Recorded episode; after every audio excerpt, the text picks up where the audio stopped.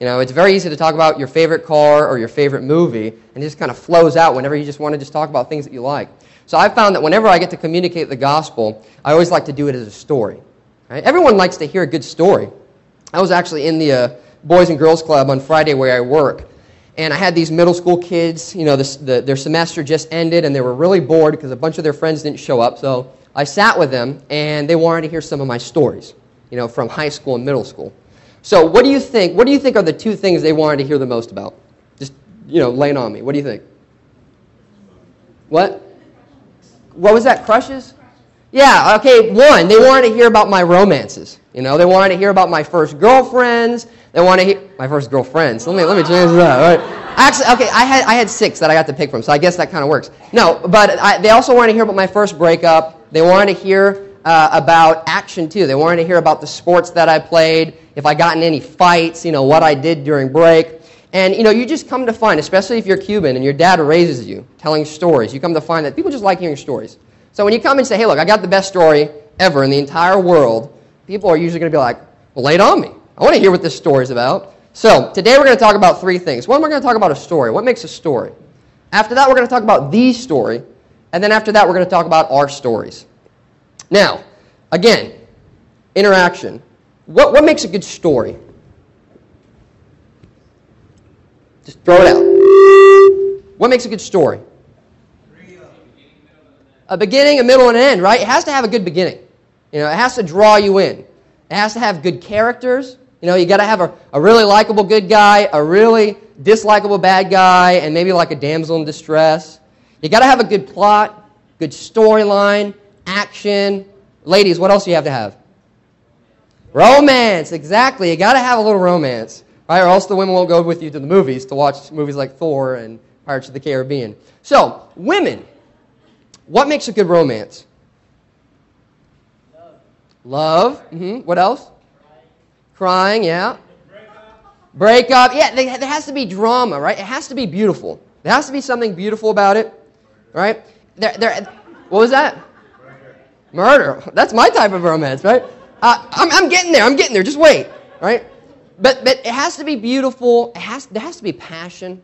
There has to be desire. And essentially, there has to be romance. I mean, you want to see how far that guy is willing to go to get the girl, right? Well, you said one, murder, but I think one of the main things that you need in, in, in, a romance is action. Now, if you guys didn't know, the root of romances, it comes from the medieval era, and they used to write these stories about these knights, okay? And these knights were these honor-bound, chivalrous knights, and what would these knights end up doing? What would they fight? Dragon. The dragon, right? They would fight this monster. You'd have the knight, he would go on a quest, He'd fight some type of monster, and then who would he get? He'd get the damsel in distress, right? That's who he would. That's who he's fighting for. I fought. I fought a guy for my wife, right? Not physically, but you know, I, I had to swoon her. So that was that was my quest. Yeah, yeah. She had she had a boyfriend, unlucky fellow. You know. Then I came in, in my armor and my and my my wit of a of a sword. But anyways, right? So yeah, you gotta have murder. I didn't murder him. I would have though for her. Um, so you got to have, you know, these different elements. And originally, romances were more about action. Okay? Nowadays, our romances are more about, you know, love and a happy ending and not much romance on Facebook. No. You can't, you can't get that far. So, you know, this is the basic elements here of, of a good romance, right? Now, now, give me an example of a good romantic movie.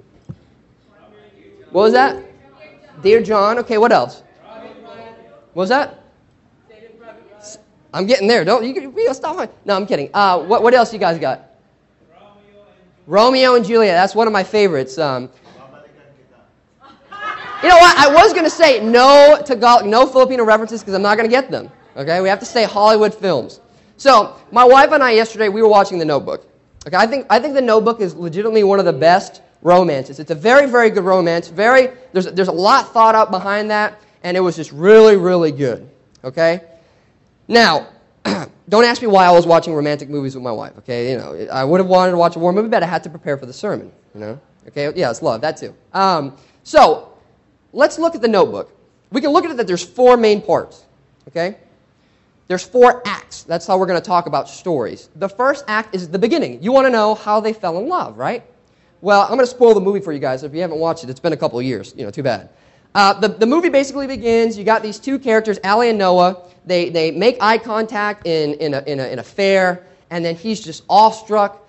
He literally jumps on a Ferris wheel and holds onto the bar and does not let go until she promises to go on a date with him. And she's actually on a date with another guy.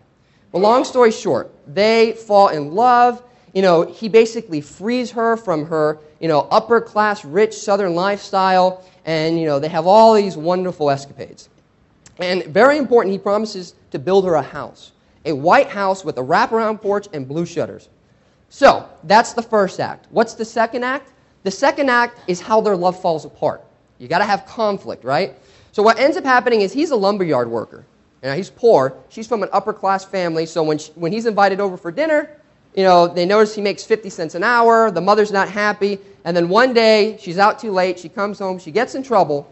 They have a big fight in her family, and Noah says, Look, I'm not good enough for you. The summer's going to end. This is a summer romance. Let's break it off. Okay? Now, if, if the movie ended there, we would call it a tragedy. We wouldn't call it a romance, we'd call it a tragedy. And then there's a third act. Now, the third act is how their love gets rescued. What ends up happening is he writes a love letter to her every day for a whole year, and the mother hides them. So, what ends up happening, World War II comes along, she gets married, or she gets engaged to some rich army brat. And then she sees, when she's trying on her wedding dress, a picture on the front cover of a newspaper, and there is Noah standing in front of the house that he promised that he would build her. So what she do? She runs down south. They meet. The engagement gets broke, broken off, and then you would think happily ever after, right? But there's a fourth act. And the fourth act is how their love gets restored. As they gain in age, she begins to get dementia and she begins to forget everything. So this is the most beautiful part. There's only three things that make me cry. One is war movies. Okay, we were soldiers. I don't know. It's something Band of Brothers, something about guys, you know, dying. I don't know. Just makes me cry. Two, my wife. Actually, one is my wife. Eh, my engagement and my wedding, bald like a baby. Okay, and number three, Joel, Joel, Joel's nodding his head. Yeah, you saw, right? And number three, don't judge me. Old people in love. I just I don't know what it is. You know, whenever I see old people in love, it just gets me. Right? So now they're old, and, and Allie wrote their love story in a notebook. And basically, when she gets dementia, Noah reads it to her every single day, and she maybe remembers for a couple minutes at a time who she is, who he is, and then they just revel in the love, and then boom, she forgets. So the way it ends is they get really sick, they get old, and then they die together at the same time, and essentially they're free. Right? Beautiful story. Now, thinking of those four parts, I'm going to read to you guys a story. I told you guys in that email, you know, the way I like to do evangelism is a thing called the story. You can go to, you know, viewthestory.com and you can read about the story. So I'm going to read you guys a synopsis of this story. And after we read the story, with a background of what stories are usually about, we're going to talk about our stories. All right? So, the first act asks the question how did it all begin? The creation. The story begins with God, who has always been, He's always existed, and he always existed exactly as he is now. Before the mountains were brought forth, or you had formed the earth and the world from everlasting to everlasting, you are God, Psalm 90, verse 2 says. In the beginning, God spoke, and everything came into being. By his command, the entire universe was created and filled with a dramatic display of galaxies, stars, and planets, including the earth, on which was a perfect garden of paradise called Eden. Of all the beauty that he had created, the highlight, the crown of this creation was man and woman. He made them in his own image. He called them Adam and Eve, and he designed them to reflect him, to love him, to work with him, you know, to think about him, to feel for him, and to make decisions with him. Genesis 1 1, of course, in the beginning, God created. I mean, that's the main character of this story that we're going to learn about. God. He's the one that creates, and he's going to be this main character, not us.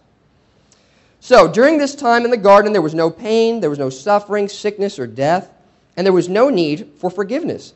By God's design, all of creation was in harmony and exactly the way it was supposed to be. Just like you know, our notebook movie. During the summer, everything was hunky dory, it was all good. But then something tragic happened, right? Which leads us to act number two the fall, asking the question what went wrong? Adam and Eve, the first humans, were far from being equal to God. Even though he lovingly placed them in charge of all that he had created in Eden, because God is love and love cannot be fully expressed without the freedom to make choices, God gave them the freedom to make decisions. But as we know, decisions have consequences. And one day, a former angel named Satan, who desired to be like God, took the form of a serpent and told Adam and Eve a lie. He deceived them into thinking God was not good and did not have their best interest in mind. And as a result, they willfully disobeyed God and broke the only rule that He had given them not to eat fruit from a specific tree. And in rebellion, Adam and Eve decided that they, not God, would determine right and wrong. Romans 3:10 says, "No one is righteous, no, not one." The consequences of their actions were devastating. Similar to a disease, sin entered into all of creation and into the hearts of Adam and Eve. Suffering and pain were passed down from generation to generation, and all of creation was distorted from its original design. We have all read or heard the stories of war, poverty, disease, and scandals that plague our world today, and those are all a result of sin. The whole world is guilty before God, Paul tells us in Romans 3, chapter, verse 19. By understanding how perfect everything was in the beginning, we realize that we are far more flawed and far more sinful than we can dare imagine. Just think of the grudges that we've held, the thoughts that we'd never dare say out loud, the lies that we've told. It takes just one glance into our own hearts to see the truth that we are all guilty. And everyone has sinned, and the ultimate consequence, even worse than physical death, is eternal separation from a loving God in terrible misery and unhappiness.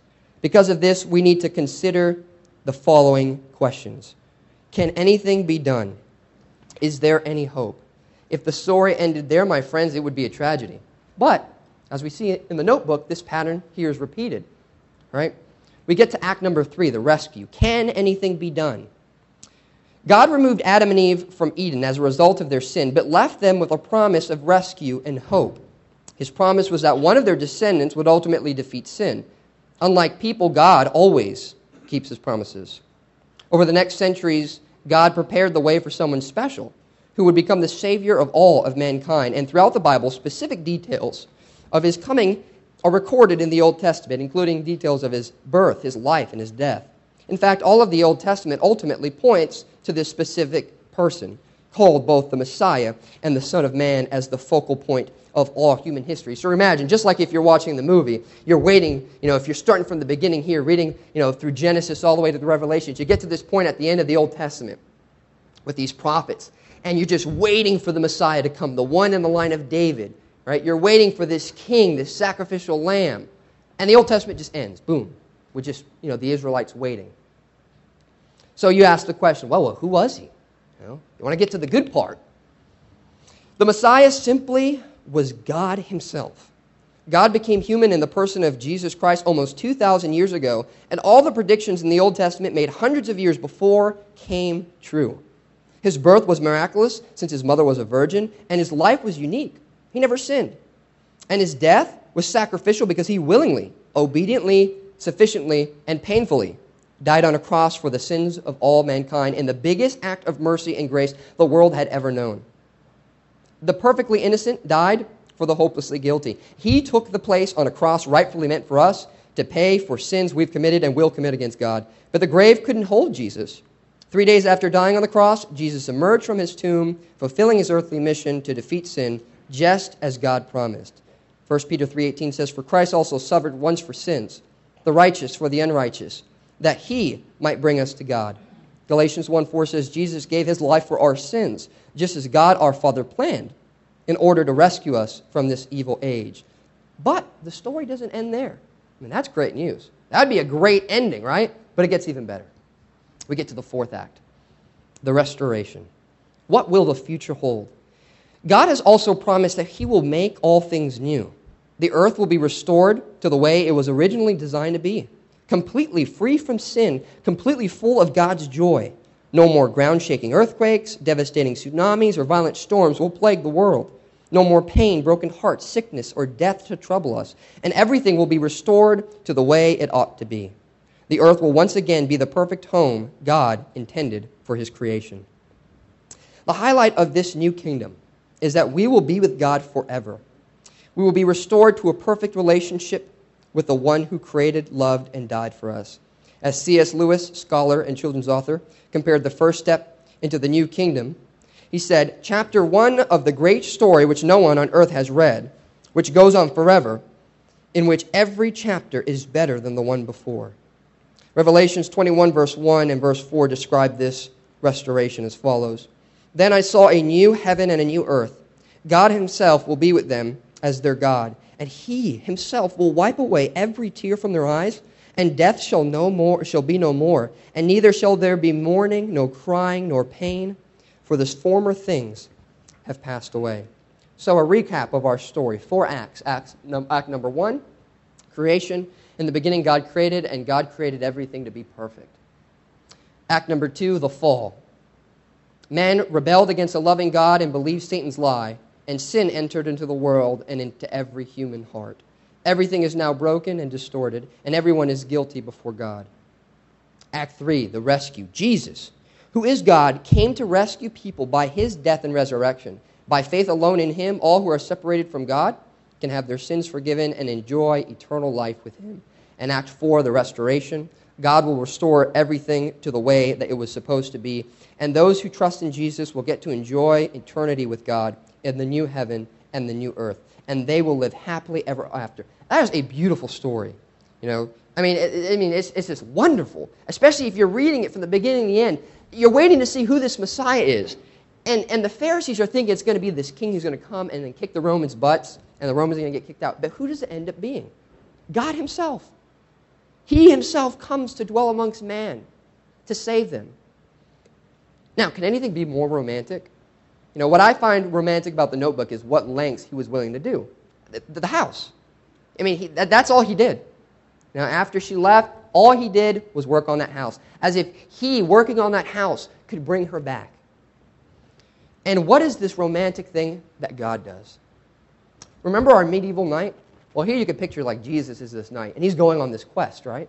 And what's the quest? The quest is to bring humanity back to him. Now, interesting. Who's the monster in this scenario? Sin. But us. I mean, we crucified Christ. I mean, we're the monsters. We're the ones that want to be like God. We're the ones that want to rebel and commit adultery. Who's the damsel in distress? us. That's what I find so romantic about this, is that the monster is also the damsel. The one who's committing the crime and attacking the knight is the one that the knight's trying to rescue. Beautiful story, and a true story. So now let's talk about our stories. Now, when we talk about our stories, I guess the first question we have to ask is, what is love? And every time I say that, I always think of the song. You guys know what song I'm talking about? It's like from the 80s. You know, what is love, baby? Don't hurt me. Don't hurt me no more. All right? I can't, I can't get through the sermon without thinking about that. And it actually kind of fits. When I was driving, I noticed, I mean, what he's saying, he's basically saying love, pain, pleasure, right? And that's, and that's usually what we think love is. That's why I've never liked the term in love.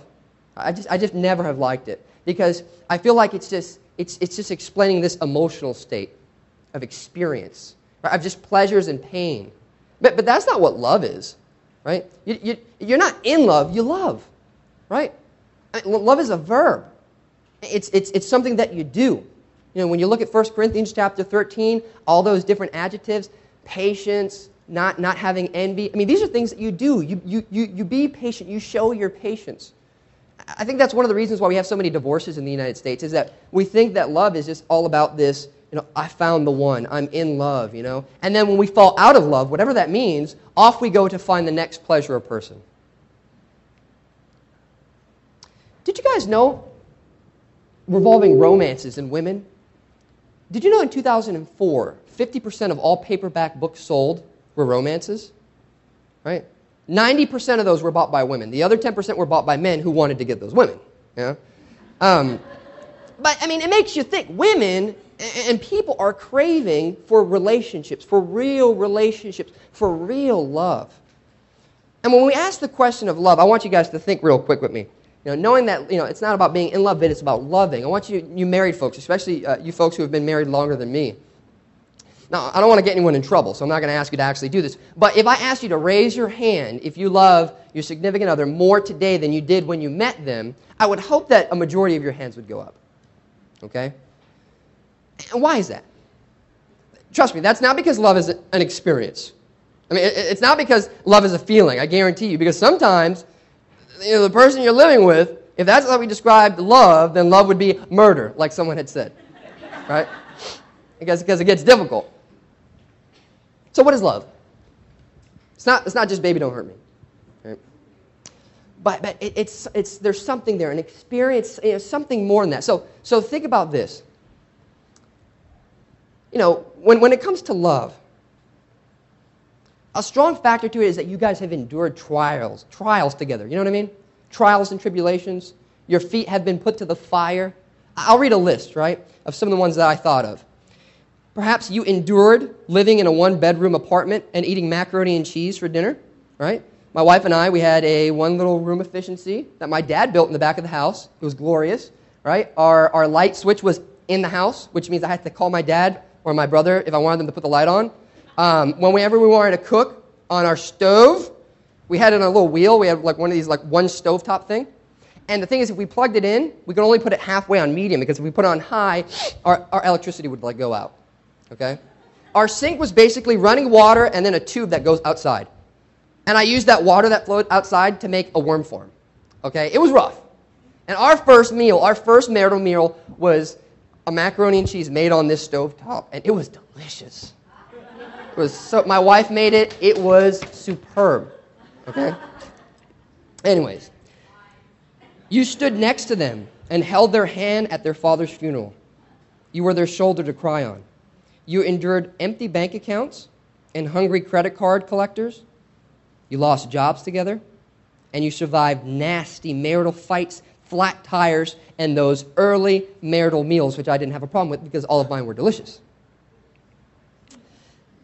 But it's, it's also not just about suffering together, but it's about surviving together, right? You experience those moments of suffering, but then you survive. And you gain those calluses, right? But it also just doesn't end there. It's, it's not just about suffering and surviving, it's about succeeding together. I mean, experiencing those joys together. So we'll compare our former list with other examples. You bought your first house together. You watched the birth of your first child. You finally paid off that debt. You celebrated over a promotion. And you had wonderful dates on, that was ours, um, bought new cars, and feasted on family Thanksgivings, Noche Buenas, and Lechon. Now, if love was just about how you feel when the times were good or bad, our marriages would have too shaky a foundation and be meaningless. Love is rather a relationship, it's not a feeling. I love my wife more today because we have suffered, survived, and grown together. This is why most of us, hopefully, would raise our hands if I asked you, Do you love your wife more today or your husband more today than when you met them? The same is also for single people. I mean, it's with any relationship. I tell this to the youth all the time. I mean, friendships take work, especially for women. Guys, not so much. You know, hey, come over, let's drink some Mountain Dews and play video games. Like that's that's you know that's it. For women, it's very complicated, and it's because they do have more you know genes or whatever, right? Something, right? No, they do, they do, they do. Yeah, in their defense, right? But no, no, friendships take work, right? I mean, your best friends are the ones that you have suffered with, that you have survived with, and that you have succeeded with, right? Well, what about your relationship with God?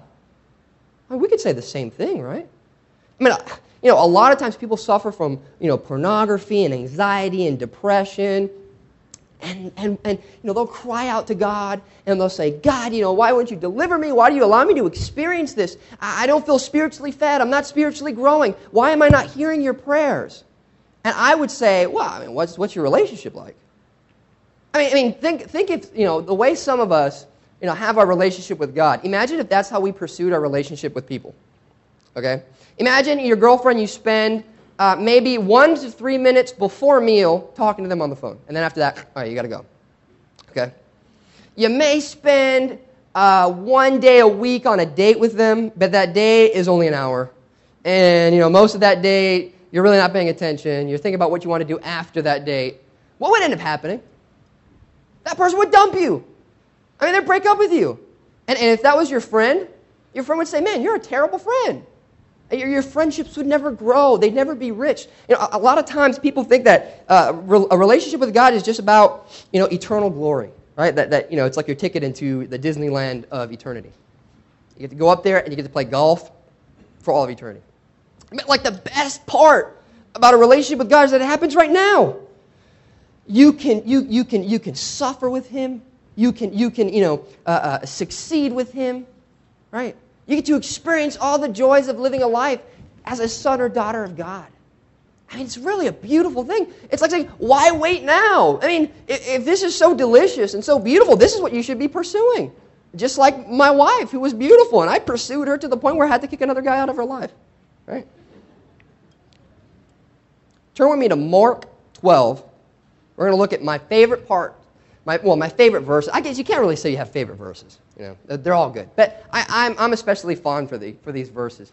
Uh, we're going to read through this Mark 12, 28 through 34. I'll read. This is from the ESV.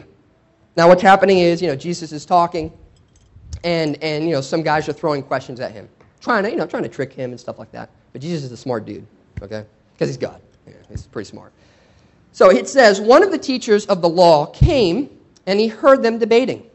Noticing that Jesus had given them a good answer, he asked him, Of all the commandments, which is the most important? The most important one, answered Jesus, is this Hear, O Israel, the Lord our God, the Lord is one. Love the Lord your God with all your heart, and with all your soul, and with all your mind, and with all of your strength. The second is this love your neighbor as yourself. There is no commandment greater than these. Well said, teacher, the man replied. You are right in saying that God is one, and there is no other but Him. To love Him with all your heart, with all your understanding, and with all your strength and to love your neighbor as yourself is more important than all burnt offerings and sacrifices. When Jesus saw that he had answered wisely, he said to him, You are not far from the kingdom of heaven. When you think kingdom of heaven, you're thinking that fourth act, restoration. There's something that this guy's saying. That, I mean, he, he, can kind of get a peek here of what the restoration is going to look like. And what does it have to deal with? Relationships and love. Right relationship with God, right relationships with others, and that these relationships are loving. They ask Jesus for the most important command. And how does he respond? The most important command is essentially a relationship. It is to love God with everything that you have your mind, your heart, your strength, everything. The second great command simply comes from the first. It's still a relationship of love, but this time it is a love directed to yourself and others. God calls you to love yourself, to love others and that these relationships essentially flow from the first. People get caught up thinking that the greatest command or the greatest relationship or the greatest story is just about loving themselves and others. They think that if only they could just love themselves more by experiencing greater passions and bigger, better products, or if they can only find that long lost lover to be in love with, the one, or have real friendships, you know, real people in their lives, that they would finally be satisfied. Their story would finally be good. Because we're all living for a good story. We all want good relationships. But they are doomed to fail.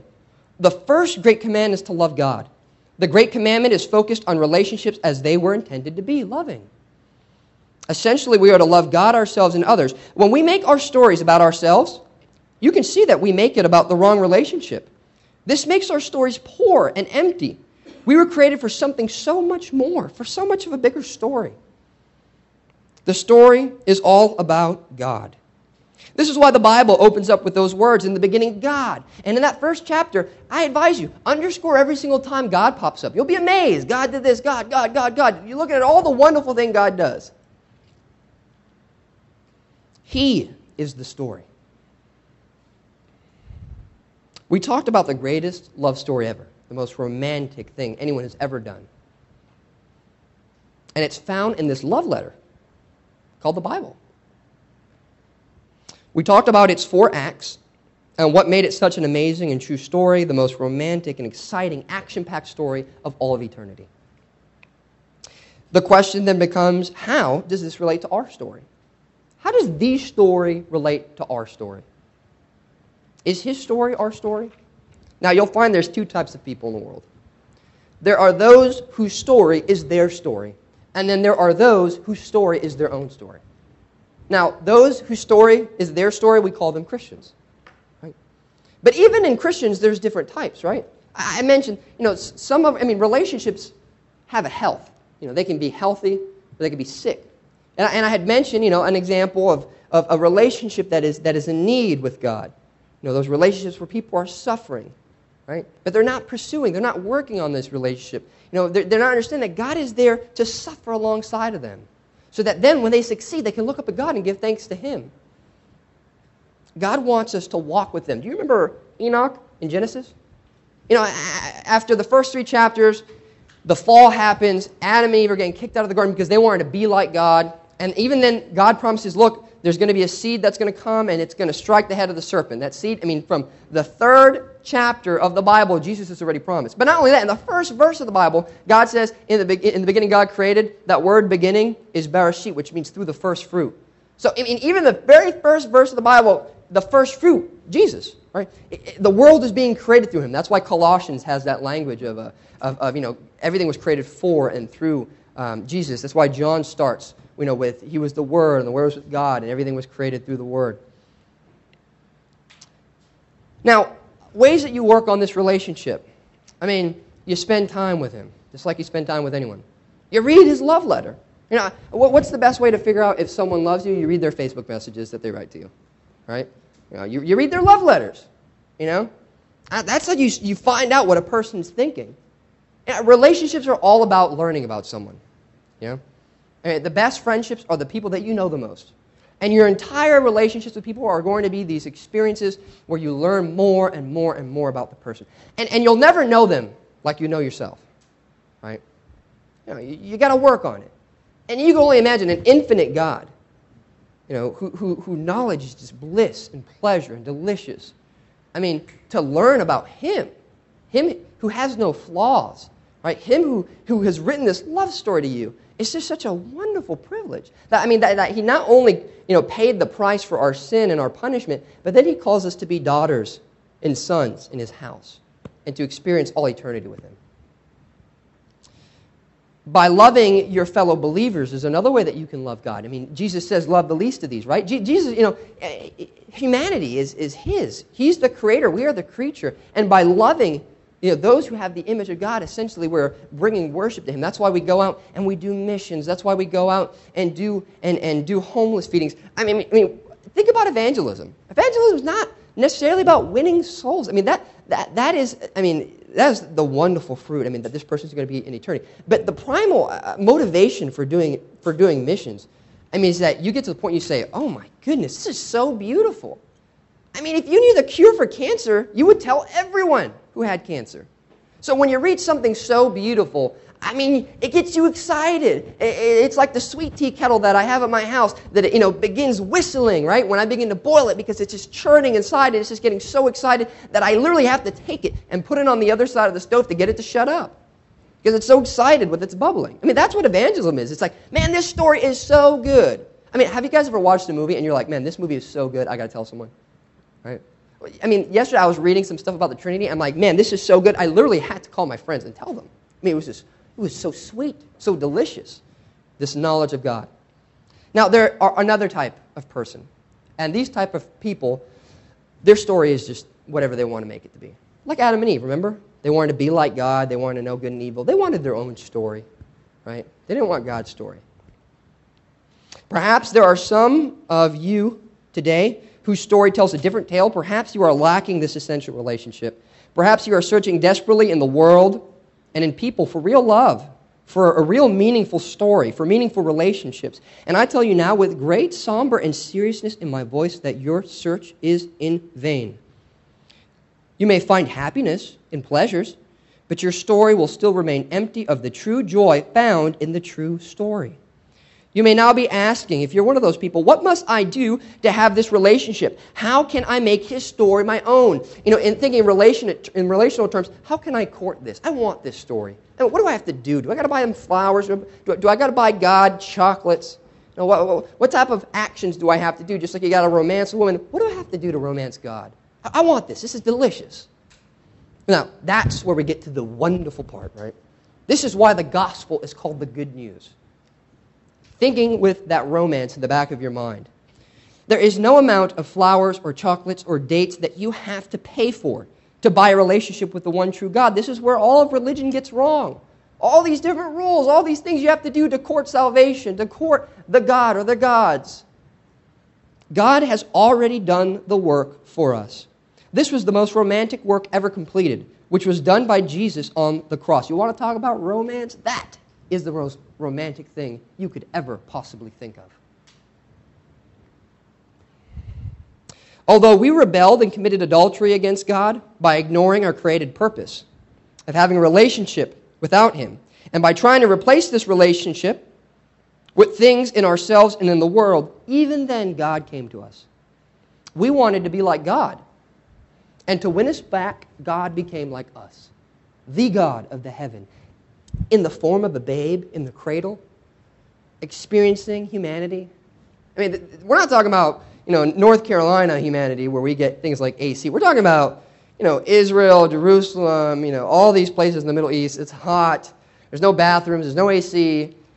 Jesus experiences the most excruciating form of torture of all time. That's where we get the word excruciating, cross. And he does this to win us back. He, he puts Noah from the notebook to shame. I mean, uh, Noah builds a house, right? God builds the garden. He died so that we may live. He stands forgiving and with open arms to embrace us in the most wonderful romance imaginable. There is nothing that we have to do because he's done it all for us. Now, that is true love, that he gave the best that he had, his own son, making himself, by taking up human flesh in the person of Jesus Christ, the price of death so that we may live. So, perhaps you are asking, how can I make my story his story? Perhaps you are tired of searching in the world for that relationship that you'll never find. Again, you ask, how? How? How? Turn with me to Hebrews chapter 3 and chapter 4. We're going to conclude here. I'm going to read verses 12 to 15 in chapter 3, and I'm going to read verses 1 through 7 and 12 to 13 in chapter 4. Verses 12 to 15. See to it, brothers and sisters, that none of you has a sinful, unbelieving heart that turns away from the living God. Be encouraged one another, uh, uh but encourage one another daily, as long as it is called today so that none of you may be hardened by sin's deceitfulness. We have come to share in Christ, if indeed we hold our original conviction firmly to the very end. As just has been said, today, if you hear his voice, do not harden your hearts as you did in the rebellion. Skipping to the first verse of chapter 4. Therefore, since the promise of entering my rest still stands, let us be careful that none of you be found to have fallen short of it. For we also have had the good news proclaimed to us just as they did. But the message they heard was of no value to them because they did not share the faith of those who obeyed. Now, we who have believed enter that rest. Just as God has said, So I declared on oath in my anger, they shall never enter my rest. And yet his work, his works, have been finished since the creation of the world. For somewhere he has spoken about the seventh day in these words On the seventh day, God rested from all of his works. And again, in the passage above, he says, They shall never enter my rest. Therefore, since it still remains for some to enter that rest, and since those who formerly had the good news proclaimed to them did not go in because of their disobedience, God again set a certain day, calling it today. Did you hear that? This love letter, this love letter is written to you. God says that we can enter his rest. We were created not simply to dwell on the earth, to labor in its lands, but to find true rest in Him. No wonder you're tired trying to find rest in people or products and trying to find your rest in these relationships. The passage is telling us why we don't have rest because we don't believe in Him. God created us for rest, for worship, for relationship, for joy. And on the seventh day, God rested from all His works. It will be said of some people here today. It remains for some to enter it. And those who formerly received the good news did not enter because of their disobedience. They did not find rest because they did not believe. So, if we know how we can make his story our own story in faith, which is shown through obedience, when can this all begin? When can our true story begin? What was the answer in Hebrews? What was it? Anyone remember? What was that last word? Today. Today. When can you enter rest? Today. When can you find Sabbath rest? Today. Again, God's love letter, which is addressed to you, has the answer. Today, if you hear his voice, do not harden your hearts. A Sabbath rest remains, therefore, for God's people, for the person who has entered his rest has rested from his own works, just as God did from his. Rest from the work of finding false meaning in relationships can end today. Did you hear how wonderful that is? That you can have this true relationship today, that you don't have to court it, but that it's there for you, given by God's hands himself. So, if you want this to be your story, what you need to do is turn to Him, believe in Him, and cry out to Him for this relationship. He's already done the work. The damsel in distress cannot have the romance of the knight unless she accepts and believes His love. Just like any gift of love, you have to accept it and then you get to enjoy the wonders of such a relationship. Perhaps you want to know more. Perhaps you want to build your relationship. Uh, perhaps you want to explore these claims, to know more of the story and what role you play. The script. The passage in Hebrews also has the answer for where you shall go. Right after this wonderful gospel, this great news about finding rest and relationship, it points the direction for you. And where's the direction? Hebrews chapter 4, verses 12 through 13 says, For the word of God is living and effective and sharper than any two edged sword, penetrating as far as to divide soul, spirit, joints, and marrow. It is a judge of the ideas and thoughts of the heart. No creature is hidden from him, but all things are naked and exposed to the eyes of him to whom we must give an account. So, do you wish to know more of the story and your role in it? The passage points to the Word of God. Study it, read it, learn it, meditate over it, chew it, desire it, love it. In it is contained the most glorious and beautiful romance you'll ever read. And the best part is it gets better every single time you read it. He not only told us that he loved us in this story, which makes it the best part, that it's true A good story, that the best ones are the ones that are true. He not only tells us that he loves us, but through the cradle, the cross, and the crown, he shows us. He proves it. He keeps his word.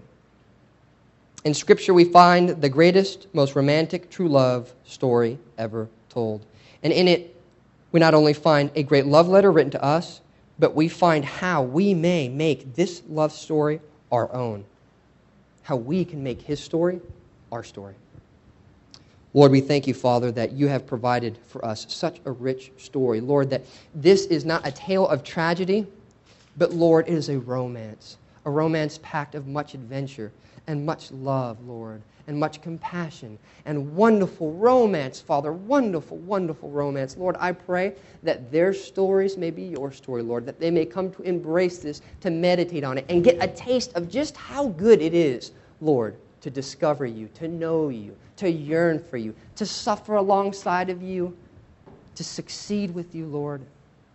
Father, may you be with them. May your spirit be present in their lives. And Lord, may we crave this story forever and ever. Amen.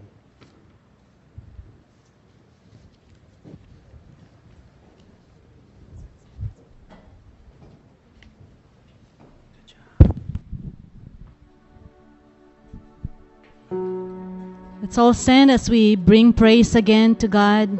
Amen.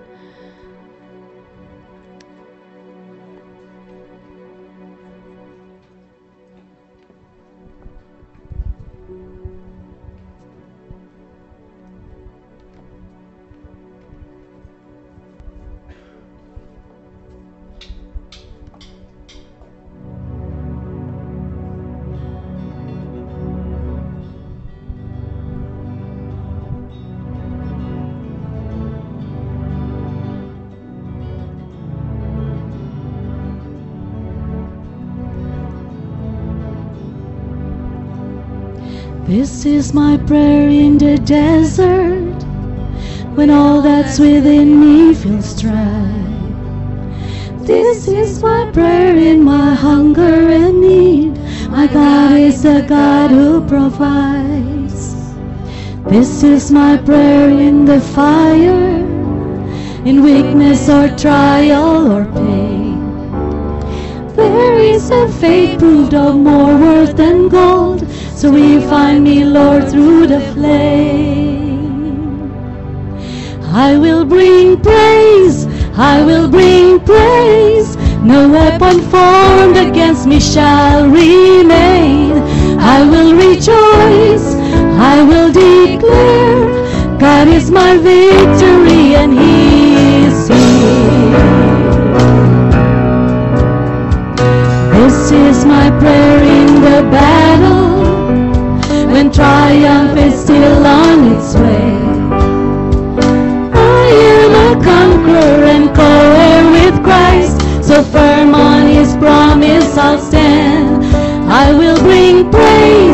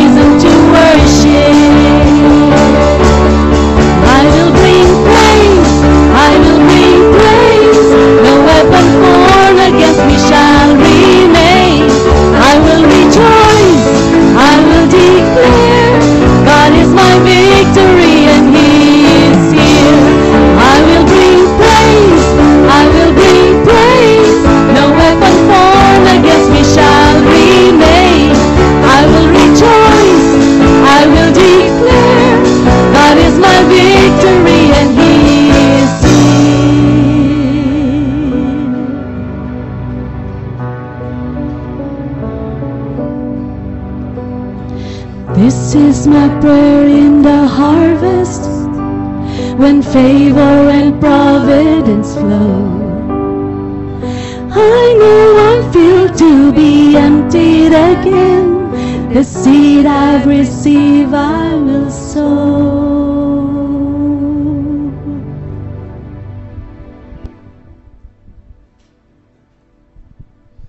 Let's pray.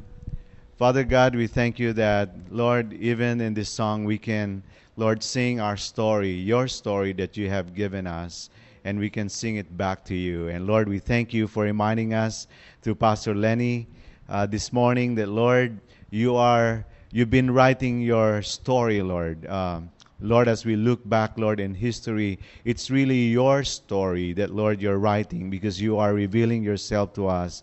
You're revealing your love, your grace, your eternal grace that we will be dependent upon, Lord, throughout eternity. Lord, we thank you for uh, GGCF. We thank you, Lord, for our church. Lord, that, Lord, you made us a part of your story. And thank you for our unique story as a church. And that, Lord, you are writing and you continue to write that we can share to others, Lord. That, Lord, each one of us, Lord, we have discovered, Lord, a great relationship, the greatest relationship that we can establish. Lord, with the great story writer, the Lord Jesus Christ, whom He gave His life for us in the cross, that through His death, through His blood, that He shed for us, we are all reconciled back to you. We are saved from all our sins, that we don't have to die for our sins because Jesus Christ did it all for us. Lord, what a beautiful story. But Lord, thank you that the story did not end there. Lord, as we live our lives day by day, yes, as the song says, Lord, we can declare, we can sing, we can uh, tell, we can, Lord, share with others, Lord, your grace, your power, your wonderful works in our lives. Lord, sharing the story of healing and your presence, protection, Lord, your victory in our lives. So, Lord, thank you also for each and every one of us here that you've reminded us that, Lord, we have a powerful story that we can share when we go back to our workplaces tomorrow. Lord, when we, Lord, spend time with our families, Lord, how we experience your protection in our lives, how you have blessed our marriages, Lord, and how you've been with us, Lord, in every step of the way. Lord, in bad times, in good times, you are there. You're with us, Lord. And Lord, you are always victorious, Lord, in, in protecting us, in, in, in guiding us with your word, Lord. Thank you that, Lord, you, you're with us, Lord, in our finances, Lord, in our in our challenges, Lord, in, in times of storms and trials and testings. When we were sick, you were there, Lord. And thank you, Lord, that, Lord, all of these are stories that we can share.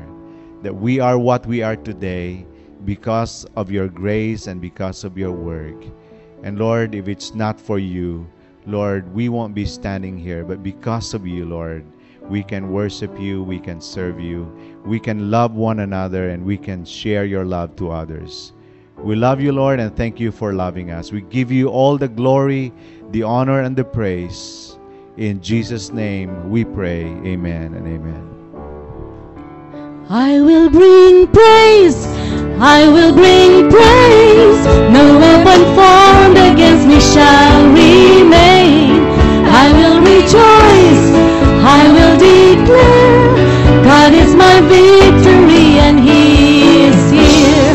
I will bring praise.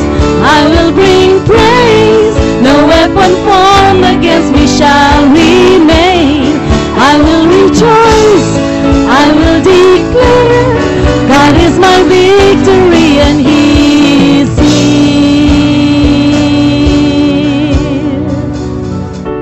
Have a blessed week.